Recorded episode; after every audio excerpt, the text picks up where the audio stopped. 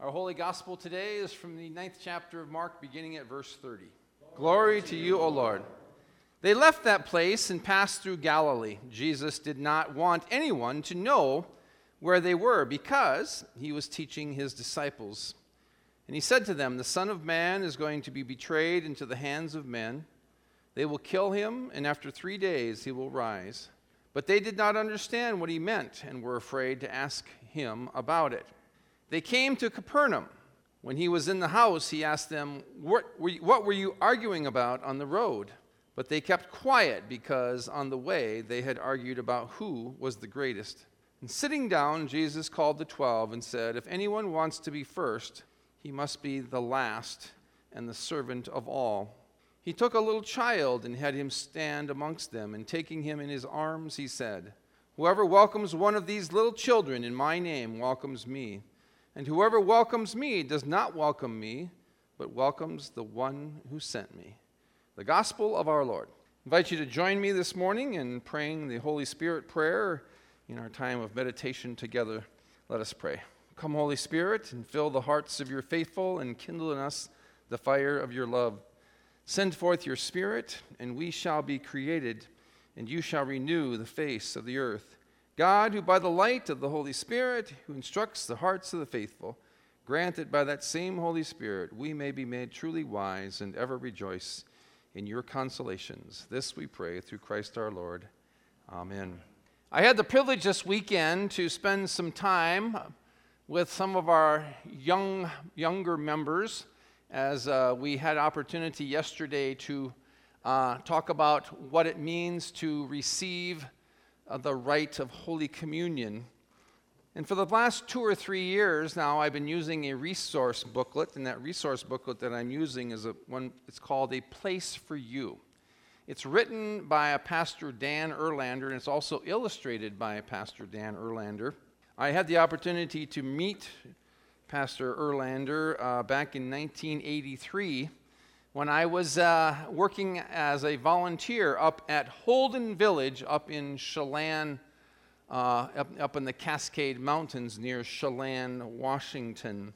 Probably one of the greatest summers of my life uh, as far as experience of being out in nature and living in the mountains and being near a glacier for the entire summer. I mean, it really was quite a wonderful experience. If you ever have the chance to go to Holden Village, I would highly encourage you to take that opportunity to do so. But the one thing that I've liked about this pamphlet is that it has a wonderful explanation about the life of Jesus and the impact that Jesus had on so many people's lives. And they're very simple phrases, very simple language, and all of the images, you can't necessarily see them, but you can tell that all the images are, are pretty simple images. They're black and white, and the, the thing that is interesting, as the, the, one of the very first things that it introduces to kids is it introduce, introduces them to all the ways in which Jesus has loved people throughout his ministry. And as I looked at some of these things that he, they, they quote here, they say that he welcomed children. They say that uh, he healed sick people, that he preached and fed the 5,000, both the poor and the hungry. And Jesus was a person who was a friend to people who were outsiders. And as I think about all of those different people that Jesus encountered throughout his life, many of those people were people who were the most vulnerable in the culture of their time. These, are, these were images that I just showed you. These are images of Jesus touching, meeting, and making a difference in the lives of those who are least amongst us. I don't know if you've ever noticed as you've read, especially the Gospels, and taken in that whole story of Jesus. And I don't know if you've ever really taken the time to notice, and I'm, I'm sure that you have, because it's quite obvious that Jesus did not spend very much time with the rich and the famous, nor the powerful, nor the prestigious people of his time. Jesus was a man for the people and of the people because he walked amongst them and he ministered to the least of society and those who were most vulnerable. And to make that point with the perfect example, Jesus today brings a child into their midst with his disciples, the least and most vulnerable of all people during the time of Jesus. he brings a child into their midst, and he says to his disciples, Whoever welcomes one child in my name, such as this, welcomes me. And whoever welcomes me welcomes not me, but the one who sent me. Basically, what he was saying to his disciples is if you welcome a child, you are welcoming God into your midst. I sometimes wonder if we as a culture and a society have become desensitized and callous to the vulnerable. I really think if we are honest with ourselves, we all need to admit to some degree that our of our descent, we have, have to admit to our desensitivity and our callousness. I'm not quite sure what has caused that over time, but I think a lot of it has to do with social media we have these images before us on a daily basis. And we have access to things like Instagram, Facebook, tweets, and people have decided that this is a platform for them to basically say anything that comes to their mind. It's as if they have this free speech to express themselves any way they want to. And some of the stuff that they say is pretty bad stuff. And some of the images that are portrayed end up being pretty bad images as well. I know that it's, it, I know for me, I think it's been a struggle. It's been a struggle to try not to be desensitized, try not to be uh, callous. Um, and yet, somehow, there's, there, there's also a part of us that I think our, our, our, our brains and our bodies, we put up this defensive mechanism because it's like we have to say enough's enough and we almost have to s- sort of shut things off. And it does cause us to end up being desensitized and callous to a lot of things, especially to the vulnerable. And yet, every one of us here, every one of us here is just a heartbeat away from being vulnerable ourselves. Every one of us here is a one blood clot, one stroke, one cancer diagnosis, one broken relationship away from being vulnerable.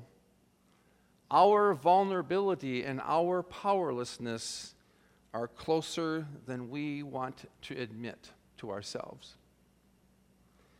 There was a wise man, or I don't know if it was a wise man, I don't know if it was a man or a woman there was a wise person who once said, If you want to see a portrait of God, look at a portrait of powerlessness. I really think that's something worth thinking about and contemplating and imagining. I know that the portrait that comes to my mind, and I know that many of you perhaps are starting to think about that right now. What is that portrait of powerlessness? Imagine what that might be for you. The image that comes to my mind is that iconic photo that was taken by Dorothea Lange back in the 1960s. It's a picture of a woman with two children, and she's sitting on a porch, on a, sitting on a front step, and her two daughters are clinging to her shoulders, looking away and the, and the mother is looking out into the distance, obviously thinking or reflecting upon something. That picture is a woman who was a migrant worker, a white Anglo Saxon migrant worker picking peas in California, trying to make enough money to survive back in the 1930s. And if you know the photo that I'm talking about, it's this wearied look and the dramatic effect of grayness with the black and white photo, with her weathered clothes and that austere, harsh reality of poverty. It's the face and the portrait of God. I appreciate what Deb Thomas has written about what she calls the divine economy, another phrase that I think is worthy of some consideration divine economy. She wrote, in the divine economy, in the God's economy, power and prestige accrue as we consent to be little. Power and prestige accrue as we consent to be vulnerable, to be invisible, to be low, to gain greatness not by muscling others out of our way, but by serving them, empathizing with them, and sacrificing ourselves for their well being. What a wonderful definition of God's economy, where power and prestige is accrued by being little and vulnerable, invisible and low, and by empathizing, sacrificing, and serving for the sake of others. And so I wonder, as I thought about that, I think it's worth asking a couple questions. How might we spend more of our time living into God's economy, consenting to be little and vulnerable and low? How might we live into God's economy, serving, empathizing, and sacrificing for the well being of others? This past week, I spent a little over an hour visiting with Patricia Jakes. She works with Catholic Charities. And she spends practically every moment of her working day working exclusively with people experiencing homelessness. One of the things that we did in our time together was she took me over and we toured a building over on Mesquite that will be the future home of the Clothes Closet and Catholic Charities. And I can tell you they have a long way to go. Basically, the building is a shell right now with a few walls, and, but everything's been gutted, and they're in the process of trying to rebuild the inside of the building. And they have a long way to go towards getting that building up and running. But as I walked around that building, I saw it as a great opportunity for the people in Lake Havasu to come together to do something tremendous and to do a tremendous service for the sake of those who are most vulnerable in our city. I don't know if you know much about their plans, but they have plans for a drop in day center there for people who can get out of the extreme elements, especially in the summertime. They also have plans of having a laundry, something that all of us here probably take for granted because Practically every one of us in this room today has access to a washer and a dryer at our fingertips. Something that we just simply take for granted. A person who's homeless doesn't know when they're going to wash their clothes because they don't have the money and they don't have access to a laundromat. They don't have, they don't have the ability to, to pay. They're going to have a library there. And one of the things they're going to have in this library is they're going to have computer stations where people are going to actually have access to the internet. And I don't know how, how you take the internet, but again, it's something they take for granted. But for people who are homeless, it's critically important for them to have accessibility to things like banking, having email, gaining access to important documents like birth certificates, and acquiring proper identification documents. And as I toured that building, I began to wonder could this be a way for Mount Olive and other churches in our community to live into God's economy by serving, empathizing, and sacrificing for the well being of others, by sharing our generosity, our gifts, our talents, and our hospitality? Is this perhaps maybe a moment where God is calling us to living into God's economy and helping to see a place renovated where respite and care can come to those experiencing homelessness. In just a few moments, we're going to be singing a, a, new hymn today. It's entitled All Are Welcome. And I believe the words speak of the living into, I, sp- I believe that the words speak of living into God's economy. And I want to read to you verse 4 that you're going to be singing here just in a few moments. Verse 4 reads and sings like this Let us build a house where hands will reach beyond the wood and stone to heal and strengthen, serve and teach, and live the word they've known. Here the outcast and the stranger bear the image of God's face. Let us bring an end to fear and danger. All are welcome, all are welcome, all are welcome in this place. For the past several weeks now, I've been using phrases like having the heart of God.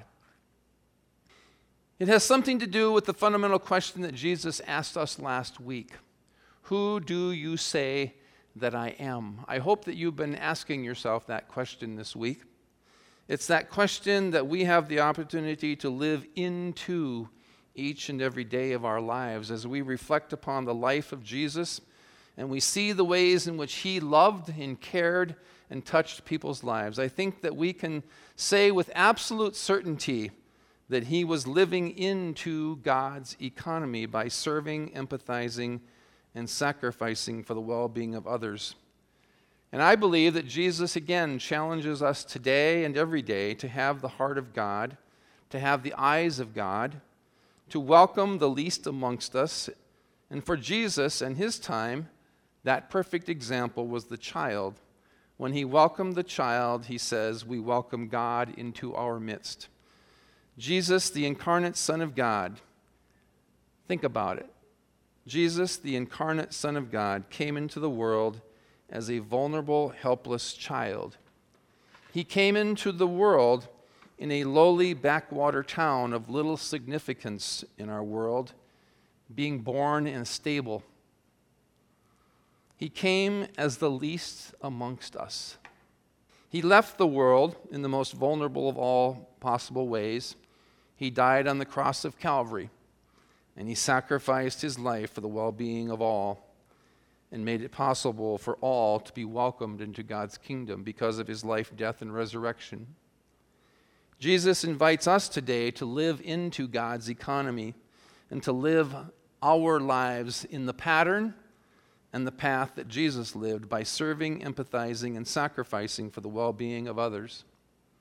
I conclude with these words from Deb Thomas, who wrote To welcome a child is to welcome the divine. To cultivate childlikeness is to cultivate godliness. To choose vulnerability is to be great in the kingdom of God. May we continue to strive each day to live into God's economy, serving, empathizing, and sacrificing for the well being of others. Amen. I invite you to pray now with me the prayer our Lord has taught us to pray. Our Father, who art in heaven, Hallowed be thy name. Thy kingdom come, thy will be done, on earth as it is in heaven. Give us this day our daily bread, and forgive us our trespasses, as we forgive those who trespass against us. And lead us not into temptation, but deliver us from evil. For thine is the kingdom, and the power, and the glory, forever and ever. Amen. And now may you go forth from this place refreshed and empowered to do the ministry to which God calls you. Travel lightly, for you carry within you all that you need. And notice God's presence in simple, everyday experiences. And whenever opportunity arises, labor for the good of all, and may the blessing and the joy of God, our Creator, Healer, and Life Giver, go with you today and always. Amen.